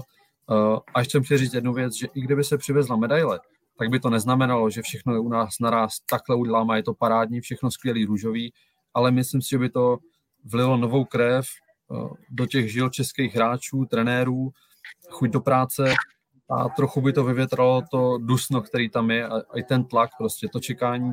Mě napadla paralela se Spartou v hokejovou. To je úplně stejný prostě. Tam, kdo přijde trenér, hráč, tak, ty, tak to ty lidi strašně svazuje. To čekání na všechny to dechá a úplně stejný je to i tady v tom nároďáku každý ví, jo, tak zase, co bude, no, když nebude medaile, zase budou ty novináři se v tom rejpat a co dělat jinak a co je špatně a proč se to nepovedlo, co jsme uhráli špatně. A bohužel v tomhle kruhu se motáme 10 let a jako těžko nám z něj ukáže cestu, i když to bude Mike Babcock nebo kdokoliv jiný. No, já jenom doplním ty věci k těm, eh, jestli jsme na, na úrovni. Švýcaři mají v NHL 13 hráčů, my 13 kluků, kteří tam naskočili, my máme 30, takže i v tomhletom, eh, v tomhletom obrázku prostě eh, my jsme zatím eh, furt nad nima, tak jak říkal Petr. Měli, měli bychom být nad nima. Jiná věc je, jaký, jaký tam hrajou ty hráči, v jaký kvalitě, na jakých lineách a tak dále. Ale co mě víc jako dráždí je, že ta švýcarská liga je prostě opravdu dobrá. Jako. Tam ta je rychlá, svižná, prostě hrajou tvrdě do těla, dobře brusle a my jsme to viděli, tam prostě oni, oni fakt jako přišaltovali, přidali 10%, 15% k tomu výkonu, který jsme viděli v základní části v té skupině a najednou my jsme prostě tahali nohy, byli jsme všude později. Teď nás to psychicky svazuje. Jo. A e, je asi pravdou, že Filip Pešan, pokud by, by e, v tomhle stavu, které je, to měl vzít já jsem to řekl už a několikrát opakuju, já nejsem proti velkým výměnám trenérů. Já nejsem ten zastánce, že se rychle změní, protože se nezmění vůbec nic, ale tady se měl zachovat sám jako chlap a, a odstoupit, protože on, tak jak říkal Ondra, on vstoupil do českého hokeje na třech pozicích, uh, vlastně všechny skritizoval, jak to dělají blbě, jak, jak vlastně jsou, jak to všichni do téhle doby dělají blbě, jak, jak jsme špatná společnost, jak, jak tohle a tamhle to a pak prostě přijede na, na ty turné a nevyhraje vůbec nic. A ještě udělá nejhorší výsledek. Takže to trochu souhlasím s Ondrou, že tam by asi mělo, mělo dojít nějaký sebereflexi a, a, a prostě říct, hele, takhle to dál nejde a já to chápu a, a jdu od toho a za, začnu zase někde prostě dělat věci tak, jak se mi chce a jak, jak, jak to má být, jo. Ale, ale ne, nepočítám s tím, že by to takhle jako proběhlo. Jo. Takže si myslím, že spíš dojde k nějakému jako odvolání a, nebo tam budou licitovat, jestli ještě dohrát nebo ne. No. Já jsem, jsem, jsem se na to zvědavý, jak se to nakonec jako vymotá. No. Přesně tak, ještě, ještě k Filipu Pešánovi. Já bych se ale třeba vůbec eh, takhle, po takovém výsledku by skončit měl, jednoznačně. Je to nejhorší výsledek v historii. Ale já bych se vůbec nedivil, kdyby ještě nějakým způsobem v té v té pozici se trval, byl by teda ten tlak ještě jako obrovský, anebo třeba ti asistenti, že by to nějakým způsobem převzali, ale zkrátka uh, i třeba ve Švédsku, že Garpenlev měl šílený mistrovství v, v, té, v té pozici zůstal. Uh, a u nás je teď ta situace je taková, jenom abych to přiblížil, bavili jsme se o tom už na jednom z podcastů s Robertem Zárubou, že vlastně král končí po sezóně, bude nová volební konference nového předsedy a předseda... Uh, nebude, nebude. Nebude. nebude. Nebude, protože všichni tři, tři viceprezidenti ohlásili, že to povedou oni. To znamená, odstoupí, odstoupí předseda a oni žádný změny nechtějí. A to je to zásadní. To, že odstoupí prezident, neznamená, že ty tři, který tam jsou, nepovedou český hokej dál. Takhle to je zatím nastavený, což... Jo, to, a, myslel, a myslel jsem, že nový prezident právě bude navrhovat nového, nového trenéra ne. a že pak teprve bude jako nová, no, nová šance na to tam někoho dosadit a že možná ještě tady tenhle šampionát teda by byl v nějakým provizoriu a myslím, že lidi už by byli teda úplně naštvaní. A, tak eh, čekal jsem to trochu jinak. No a co se týče jako potenciálních kandidátů, tak co taky nakousli, já vlastně ani nevím, kdo by tam teď jako mohl to takhle narychlo, protože všichni mají rozjetý sezóny, bavili jsme se tady už několikrát, myslím, eh, o Hořávovi, o Rulíkovi, ty jsou teď prostě ve svých klubech. Možná mě trochu napadl Pavel Patera, když by si právě k sobě vzal třeba jako asistenty Rulíka, kteří by to po playoff ještě jako zvládli, že by rozšířili ten realizační tým, třeba tohle mě napadlo, anebo Václav Prospal. Jo, tenhle, eh, tenhle ještě kandidát, ale jinak jako já teď opravdu moc nevidím, kdo by to mohl takhle narychlo převzít, takže jak já se fakt nedivil, kdyby to ještě prostě v nějakém provizoriu bylo i na mistrovství světa, ten tlak už by byl teda jako úplně šílený. Takže možná i proto Filip Šán sám zatím neodstupoval a neřekl, nebo chod do stolu, že, že, že, končí, protože on to asi taky sám neví teď, co bude. To je prostě tak nejistá doba tady ohledně postu eh, kouče národního týmu, že možná i tohle může být vysvětlení. Eh, prezident svazu Tomáš Král dokonce mluvil i o případné variantě ze zahraničí na post eh, trenéra reprezentace. Je podle tebe, Milane, tohle cesta? No, to je, znovu, my prostě hledáme jako rychlý řešení nápravy. Rychlý řešení nápravy neexistuje. Prostě je to dlouhodobý proces, který nějak musíme začít a někam ho vést. A mě úplně uráží, když eh, tady my se furt školíme, já jsem trenér B licence, ještě máme A, který to jako studují, my tady furt něco eh, studujeme, my musíme mít nějaký body, kde nám s proměnutím tady svaz říká, co máme všechno prostudovat a co máme vidět háže nám na hlavy nesmyslný pixely s vědomostma a ty český trenéry nikdo nechce. Ty nikde nejsou. Prostě tady, tady my, my jako studujeme a ve finále přes ty všechny studia vám řekne prezident, no já mu někoho z zahraničí, protože tady nejsou trenéři. Ale jsou tady zase ty trenéři, zase tady by se někdo našel, kdo by to dělal. A, a bude to dělat úplně stejně jako, jako Filip Pešán, anebo líp, to je úplně e, jasný. Ale prostě my musíme začít především jako dlouhodobě nějaký proces změny toho, co se tady děje. A to, jestli nějaký trenéři jsou, no jsou, proč by to nemohl dělat Hořava, proč by to nemohl dělat Varadě, těch, těch men, když začneme, je tady Eh, v Německu byl Gross, taky je to Čech, který tam trénoval Mannheim nebo koho. Vy ve finále ty trenéry najdete, ale, ale jde o to, že prostě jedna, jedna změna bude prostě jenom kvůli tomu společenskému tlaku, který teďka je enormní, a, a s tím souhlasím, že prostě Filip Pešán e, asi už kvůli tomu tlaku, a, aby to trošku taky se z něj spadlo, tak by to dělat neměl. Ale na druhou stranu, co pak e, Martin Straka a Jarda Špaček jsou nějaký trenéři, kteří mají za sebou prostě Eh, odtrénované sezóny, to by tady dřív vůbec neexistovalo, to by tady vůbec nebylo. Já, ty, ty kluci prošli obrovskou kariérou, kterou má jako hráči a já si toho vážím, že oba dva znám, ale my fakt potřebujeme trenéry. Kanada jede na, na olympiádu a má tam hlavního trenéra a on má k ruce tři, čtyři další eh, hlavní trenéry z NHL. To nejsou žádný jako Eh, kluci, kteří prostě dohráli před pěti lety a teď tam jako jdou. Ne, to jsou moje trenéři se vším desetiletou, patnáctiletou praxí a, a ty tam přicházejí. A to my potřebujeme.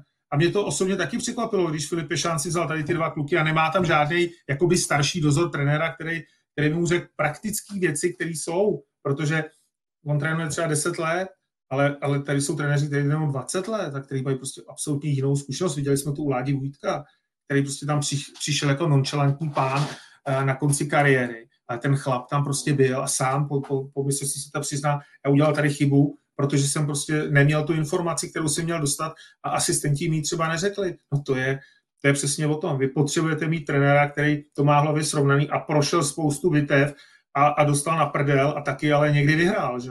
A, a my tam jako za každou cenu cpeme nový jména, který si jako objevují, ale my fakt potřebujeme trenéra nějakého praktika. Měli byste tedy v hlavě kandidáta, kdo by se hodil uh, na místo uh, Filipa Pešána. Hodně se mluví o Václavu Vraďovi. Co si ty o tom myslíš, Ondro? Já si myslím, že Václav Vraďo to nebude. Uh, ten už byl oslovený teď před, před olympiádou a, a odmítl to, co mám informace, takže pochybuju, že to vezme teď. Uh, nějaké typy mám, ale upřímně, jako mě by se líbil trenér zahraničí. Uh, nebyla by to žádná dlouhodobá práce, byl by to trenér třeba na, na jeden turnaj, případně na, na rok a půl, který by to tady nějak uh, poznal, přišel by zvenku. To je, to je pro mě zásadní. Přišel by zvenku, nebyl by zahlcený těma českýma půdkama, těma, eh, těma vazbama, eh, klasika česká ruka ruku myje, tenhle dluží něco tomu, tak vezme tohodle, co, co se tady pořád jako u nás děje. Uh, a opravdu by chodili hráči do, hráči do repre čistě na základě aktuálních současných výkonů. A bylo by úplně jedno, jestli se jmenuje tak nebo tak prostě. Takhle to mají teď Slováci, kteří jsou nadšený z Kerriga MCO, který přesně tohle dělá. Vzal tady do repre, nikdo to nechápal ze slovenských expertů, že vzali do repre hráči, jako jsou Takáč nebo Zuzin, kteří jsou prostě 30-letý kluci ze slovenské extraligy. Ale on přesně věděl ten kouč, proč je bere, protože sledoval v, na, během sezóny v extralize během několika sezon tak je vzala a hrajou jim tady prostě parádní, jako parádní turnaj a jsou záslouženě v eh, semifinále. A nemůžou si vynachválit ten přínos toho trenéra, který fakt došel zvenku a prostě dones čerstvý vítr, byť mu je přes 70, tak jako evidentně podle svých metod je progresivní, což mi přijde jako vtipný spojení, to je u nás zažitý jenom jako čistě pro mladý kouče, což teda, což teda úplně není. Ale tohle by se líbilo mně. Myslím, že se bude hodně mluvit o, o Miloši Hořavovi a případně případně, jak už tady padlo, Radim Rulík, možná Pavel Patera, ale to je podle mě ještě brzo. Jako. Já jsem zastánce toho, že Krepre má jít dotový trenér a, a ne se Krepre učit, což je teda případ z mýho pohledu trochu i Filipa Pešána. No a ještě jsem, jak jsem zmiňoval Václava Prospala, tak jsem se díval vlastně, byl asistent že, u národního týmu teď taky nedávno, takže ten už se jako nějakým způsobem k tomu přičichl, tak čistě teoreticky, když by to teda nebylo úplně bylo to teď těsně před mistrovstvím, tak je volný, opravdu by třeba i on mohl. A já teď jenom to ještě, ještě doplním, jenom s výhledem na mistrovství světa, ať už tam bude jakýkoliv trenér, tak já si jenom přeju, ať prostě tam teď jedou mladí kluci hladoví, kteří třeba teď, teď moc nehráli, ať tam jede třeba Bliml, Fleck, uh, i ten chlapík, uvidíme, jaká bude chuť hráčů z NHL, doufám, že třeba jednu lineu do toho útoku tam, tam poskládáme, že někteří kluci, kterým byla odepřena ta olympiáda, takže třeba přijedou a budou mít chuť, takže by mohli hrát jako ty hlavní liney, ale už, už prosím vynechme teď na, na chvíli, na, na, jedno, na jednu velkou akci třeba Kováře, Eh, řepíka a tak dále, ty kluky, které teď jsou úplně s tím semletí prostě a zdrcení a já si ani myslím, že ani moc asi o to stát nebudou, nebo Červenka, že by jel, eh, nebo Krejčí, nepředpokládám, že by na mistr světa, ale pojďme udělat ten tým úplně jiný, takový zajímavý. Myslím si, že eh, čtvrtfinále snad uděláme prostě i s takým svěžím týmem, kdy to jako hodně, hodně omladíme, občerstvíme a aspoň nás to bude jako bavit se, se, se na to dívat a bude to energický hokej, doufám, a, a uvidíme potom, jaký bude ten, ten výsledek. Ale pojďme to hlavně obměnit, protože teď jsou ti kluci všichni zatížení tím neúspěchem a je vidět, že jsou prostě s tím sem letí a unavení. Já bych vzal prostě ty nejlepší, možná Ondra má trochu pravdu, že v tom svázání se tady těma půdkama různě, jak je někdo na někoho naštvaný a tady ten řekl tohle a tam jste řekl tohle, že by to pomohlo, ale já si myslím, že především je to o tom, aby ten trenér byl silná osobnost, která jako dokáže ty, eh, ty kecaly kolem prostě odstřihnout a nechat si svůj pohled na, tu, na ten hokej a, a postaví si to tak, jak on bude chtít a dokáže si zatím stát. Jo. Mě prostě strašně vadilo celkově ten vstup Filipa Pešána a přitom já proti němu nemám vůbec nic, ale vstup do, do českého hokejového prostředí s těma nadávkama nebo ne nadávkama, urážkami všech trenérů, jak to dělají blbě a všechno, a to, to prostě já, když vidím ty starý matadory, který mají za sebou leta praxe v, v Rusku a kdekoliv, tak to prostě neudělají. Prostě přijdou pokorně, přijdou k nároďáku, jsou na to připravení a, a vědí, co je čeká. Jako jo. A není tam vůbec žádný problém s tím, že by tam někdo křičel, jestli Láďa Vujtek měl nějaké emoce nebo neměl emoce. Prostě.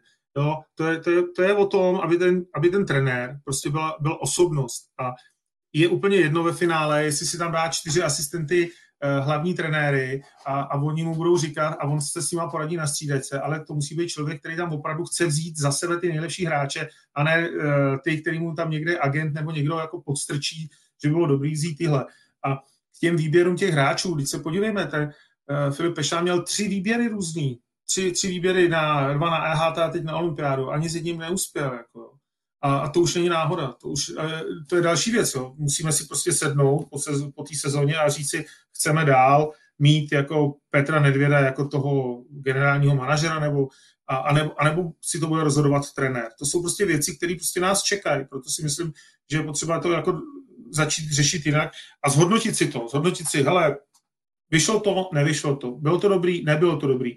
Byly tam alibistické jako věci, nebo nebyly a prostě jít nějakou cestou, která je třeba i česká, naučíme se trochu jako světových věcí, ale, ale trošku si najít vlastní pozici zase v tom hokeji a, a držet se jí, jo. protože teďka my skáčeme zleva doprava od, od Finu po Švédy a od Ameriky po, po, po, po Rusko. Jo. Takže je potřeba hledat tu českou cestu, hledat prostě ty trenéry, kteří tady jsou, pracovat s nima a, a dávat jasně najevo, co, co si přejeme a co bychom chtěli.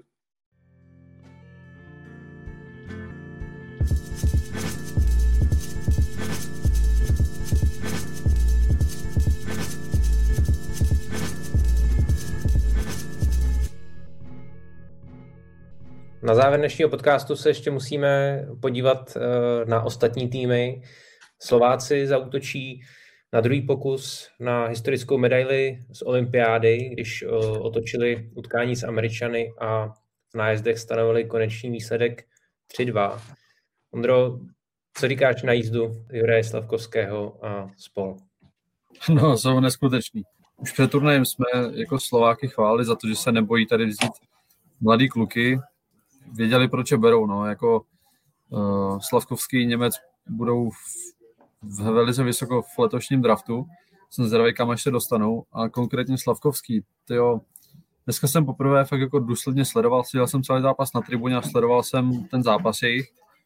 A musím říct, že na 17 letého kluka, jak oplývá se bedověrou, jak si věří, úplně jako neskutečně, jaká dělá správná rozhodnutí v ty, ty momenty, ví, kdy přibrzdit, kdy zrychlit, kdy udělat oblouček do vlastního pásma, nechat spoluhráče vystřídat. Prostě úplně jsem byl z něho pav s Bulgama jsme se bavili, připomínal nám trochu, trochu Mariana Hosu tím, tím svým stylem hry, možná ještě víc fyzičtější a skvěle se orientuje kolem branky, ale ta jeho ta klička před, před golem, který dál, pak se chvíli hrálo dál, pověsil to, pověsil to do víka americkému golmanovi. Neskutečný, úplně jako zírám. A ještě bych chtěl, vlastně napadla mi během toho jedna myšlenka, že bavili jsme se o těch mladých hráčích v extralize, o těch cizincích, tak říkám si, jestli paradoxně díky tomu, jak je slovenská liga uh, hrozná kvalitou, tak jestli to trochu neprospívá tomu, že tam zkrátka dávají prostor mladým hráčům, že si to můžou dovolit.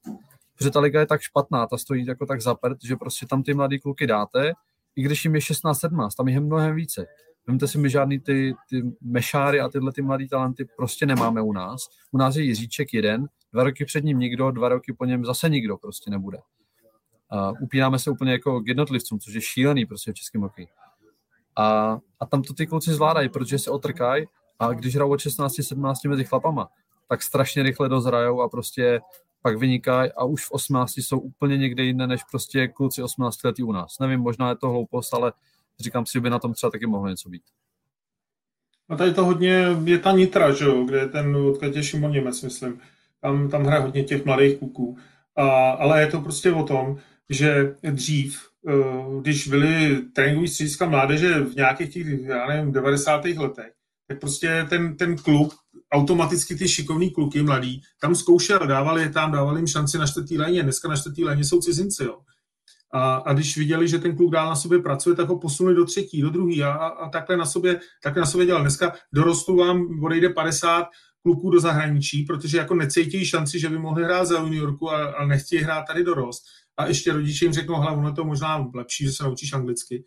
A, a, takže odejdou. My máme pak nekvalitní ty mládežnické soutěže a vlastně ještě se za ty hráče, kteří nakonec vypadnou, musí zaplatit ty kluby. A, a oni je nechtějí hrát, a to by mělo být úplně obráceně, že ten Čech by měl být nejlevnější a toho by si měli vzít. A, a kdyby v té sezóně protočili čtyři, tak se vůbec se stane, najdou jednoho a jede se. A, ale my, my, my prostě jim fakt nedáváme vůbec žádnou šanci. My tady tlačíme, já si jenom vzpomenu na fakt jako dva roky zpátky šance Liga byla nesestupová a tam byli sami 40 letý lidi, jako tam se pohybovali hráči, kteří byli totálně za Zenitem a vůbec to nepřineslo to, co říká Ondra, jako ty mladí kluky, kteří tam byli. A to pozor, a to uh, svaz jako chtěl, aby tam hráli ty mladí. Takže oni to jako uzavřeli proto, aby tam hráli ty mladí a ty majitele těch klubů tam narvali 40 letý vysloužilí extraligový hráči, že na ně budou chodit lidi. A ty mladí vůbec nehráli. No to je úplně obráceně. Jo. Takže ono opravdu jako hledáme, hledáme jako jehlu v kupce sena, ale prostě ono to fakt smrdí od zhora. Je to tam blbě udělaný, blbě se, blbě se o tom přemýšlí. A e, já do dneška nechápu, jak se vyplácí e, šance lize e, tomu klubu dávat někomu 100 tisíc nějakému vysloužilému veteránovi, který tam teda pobaví lidi, a než, než dát 15 nebo 20 tisíc juniorovi, který, který ho můžou ještě prodat. To mě prostě hlava nebere. Jako. No, ale, ale je to prostě tak. A to, co říkáš, já toho Šimona Němce s, se Slavkovským sledu delší dobu, protože Slavkovský hrál, Slavkovský hrál v, v Hradci a my jsme proti němu hráli s dorostem a on pak mi vlastně trenéři Tomáš Martinec mi říká, hele, my ho asi neudržíme, on půjde pryč do toho Finska, a pak jsem ho najednou viděl v nároďáku a říkám si, jo, to není brzo, no není brzo, no, prostě oni ho tam hráli a on hraje. No, a, a, prostě vybrali si hráče a s tím hrajou. No, my jsme si tady vybrali Rouska, vozili jsme ho jako tašku sebou na nároďáky, pak měl koleno špatný, dneska tam nehraje a takových případů prostě, já jenom připomenu třeba Slováci na mistrovství 20 letý, eh, my jsme brali medaily eh, ve Švédsku, myslím, a hrál výborně Reva, jo. Jsem neviděl, je výkon, jako fakt. Jo. Dneska kde je Revaj, prostě si někde upil, nebo já nevím, co, co, co kde dělá, někde v Přerově, nebo kde je v Porubě, eh, ten, ten klub prostě to úplně zabalil, to byl talent fakt jako na úrovni uh, hokejisty Montreal Canadiens, jako. A, a, a zmizel. Takovýhle hráč, takže abych přál tomu Slavkovskému, aby se prosadil, aby, aby hrál a, a Slovákům, aby měli čím dál tím víc takových mladých, kteří budou prostě jim pomáhat, protože dneska jsem to viděl, ten zápas a oni srovnají 43 vteřin před koncem, i když je pravdu, že američani tam měli ty kluci z NCAA, ale srovnali to a pak prostě měli přečíslení v tom prodloužení a nakonec na penalty vyhráli. Pěkný zápas, fakt pěkný zápas. Dál postupuje také zborná. Eh, Rusové v posledních letech trošku uh, změnili styl, už uh, tak nepřehrávají slabší soupeře, teď vlastně udolali Dány 3-1. Milane, je podle tebe zborná stále největší adept eh, na zlato. A co říkáš vlastně na tu eh, částečnou proměnu té hry, eh, té koncepce, kdy už to není ta totální ofenzíva, ale i Rusové se zaměří i na defenzivu a vyhrávají vlastně těmi nižšími rozdíly. Pro mě jsou favoriti Fini, to řeknu na začátek. Rusové hrajou hodně na tom úzkém hřišti, hrajou hodně silově. Viděl jsem to už na loňském šampionátu ale jsou strašně nevyspytatelní. Někdy hrajou úžasné e, části zápasu a někdy úplně jako vypnou a hrajou úplnou prdlačku. Jako. Takže oni jsou v tomhle v tomhletom jsou strašně nečitelný, ale ta základna ruská těch hokejistů a ta tradice, která je tam obrovská a výchova, která je prostě totálně tvrdá v tom, e, abyste se prosadili, tak prostě produkuje nějaký hráči, kteří jsou schopní v té mezinárodní úrovni hrát dneska podle mě dal gola Vojnov a ještě druhý back a ten Šipašov, který je tam braný jako vlastně nejlepší, nejlepší útočník. Ale celkově uh, ty Rusové odklon od nějaký totální ofenzivy bych řekl, že je daný jenom tím, že prostě se hraje trochu jiný styl hokeje, uh, že už tam nemají takovou jako individuální převahu, jako je Malkin, Ovečkin a další, a že musí prostě hrát trochu jiný hokej a, oni, oni to vědí. Jako. Takže prostě hrajou trochu jiný styl, mají dobrý beky, celkem fakt jako obstojný. Překvapil mě v těch prvních zápasech dvou Fedotov, i když pak proti nám zase úplně dobře nechytal. Takže na ně jsem jako zvědavý. No. Na ně jsem zvědavý, jak budou vypadat a, a jak se k tomu postaví dál. Ale pro mě, pro mě jako jediný favorit je fakt Finsko. Plně souhlasím taky. Pro mě Finové stále jsou jasný adept jako na zlato. Samozřejmě Rusko bude hrát tak, taky o medaile. Eh, je to další, další velký adept, ale Finsko, když jsem dneska viděl, třeba když jsem viděl prvních pár minut, tu první desetiminutovku, tak Švýcaři jako nastoupili doby dobře na Finy. Já říkal jsem si, že Ježíš, já vidím zápas skoro jak, eh, jak jsme hráli my proti Švýcarům, že to bylo podobné, že Švýcaři nepouštěli vlastně vůbec do těch nebezpečných eh, prostor Finy, ale pak eh, Finové jeden, řekněme, šťastný odraz, dorážka do prázdné branky, a pak hned další gól a už se to vezlo a Finové jsou podle mě momentálně nejlepší na světě v tom, že určují jakoby te, to tempo hry nebo kontrolují ten zápas a to potom úplně bylo vidět proti těm Švýcarům, že, že jakmile dostali ty dvě branky, tak už se z toho eh, prostě nezbráborali. Na, na, naopak my když jsme sice dali první branku, tak pak hned přišly ty dva slepené góly a, a no, pak jsme se položili a místo toho, aby jsme ještě, ještě víc do ní bušili a, a víc byli aktivnější, tak jsme vlastně ustoupili. Ale Finové, Finové se do toho dostali a, a přesně ten výkon, který předvedli, tak to je prostě ten playoff hokej na, na všech vrcholných akcích, takže eh, pro mě Finové jsou jednička na tomhle turnaji a zase to převedli proti Švýcarům.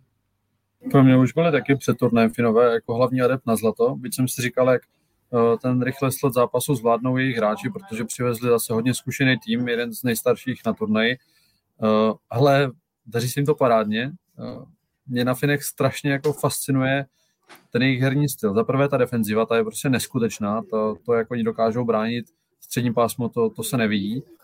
A za druhé, nevím, jestli to popíšu, popíšu správně, ale je to to, jak hrají pospolu, jak jsou ty kluci pořád strašně blízko sebe, jak překonávají střední pásmo, jak obránci, mezi obráncem a útočníkem nevzniká zdaleka taková díra, jako to je třeba u nás. Oni opravdu jedou vše, všech pět hráčů pospolu a na krátké přihrávky se dostanou do útoku. To, u nás je tohle absolutně věc nevýdaná a vlastně ani nevím, jestli na to máme správný hráči, jestli toho můžeme docílit, ale uh, jestli takhle budou hrát, jak hrajou, jak hrajou doteď, tak si myslím, že tady jako nikdo neporazí zatím. Jo, Finové, Finové mají tenhle styl, kdy eh, já jsem viděl nějaký 19 a 20 U, 19, U20 a Finové takhle hrajou všichni. Hrajou prostě dobře v tom, že i obránci jdou s tím útokem strašně rychle a jsou, jsou jako pěst, která jako jde pohromadě a může spolupracovat nahoru, dolů, zpátky, dopředu, zpátky eh, na druhou stranu. A když se dostanou do útočního pásma, tak prostě zapojí ty obránce nejen tím, že si obránci mezi sebou nahrajou, ale eh, taky se stane, že já jsem viděl ten zápas eh, na Eurosportu, myslím Švédsko-Finsko, kde Švédové eh, vedli 3-0 a tam dokonce jsem si někde přečet nějaký novináři, kteří psali, že eh, potřebovali nějakou remízu, takže vlastně to byla remíza. No já když jsem ten zápas viděl, tu druhou třetinu, kde tam uspal ten Fin, uh, uspal, myslím, Granlund, uspal jednoho ze Švédů loktem, jsem říkal, ten, ten člověk, který to napsal, tak to musel koukat úplně na jiný hokej než já, protože tam bylo asi 30 faulů během jedné třetiny, eh, Finové prohrávali 3-0 a přišli do, do té třetí třetiny. No co, co tam předvedli za kolotoč, to bylo, to bylo prostě něco. Back, klička, prd, gol, eh, pak dva dotlačený 3-3 a šlo se do prodloužení. Jo. To, to byla rychlost, pěkný to bylo, fakt. A, a to je to, co říká Ondra i Petr. Prostě ta rychlost hry Finů a, a to vedení toho zápasu je na její straně a, a ty ostatní jako trochu zatím pokulhávají. No. Takže nás čeká ten poslední zápas Švédsko-Kanada, No, tak to jsem taky zvědavý, no, jak, jak američani vypadli a, a Švédi, Švédi musí napravit eh, mistrovství světa. No.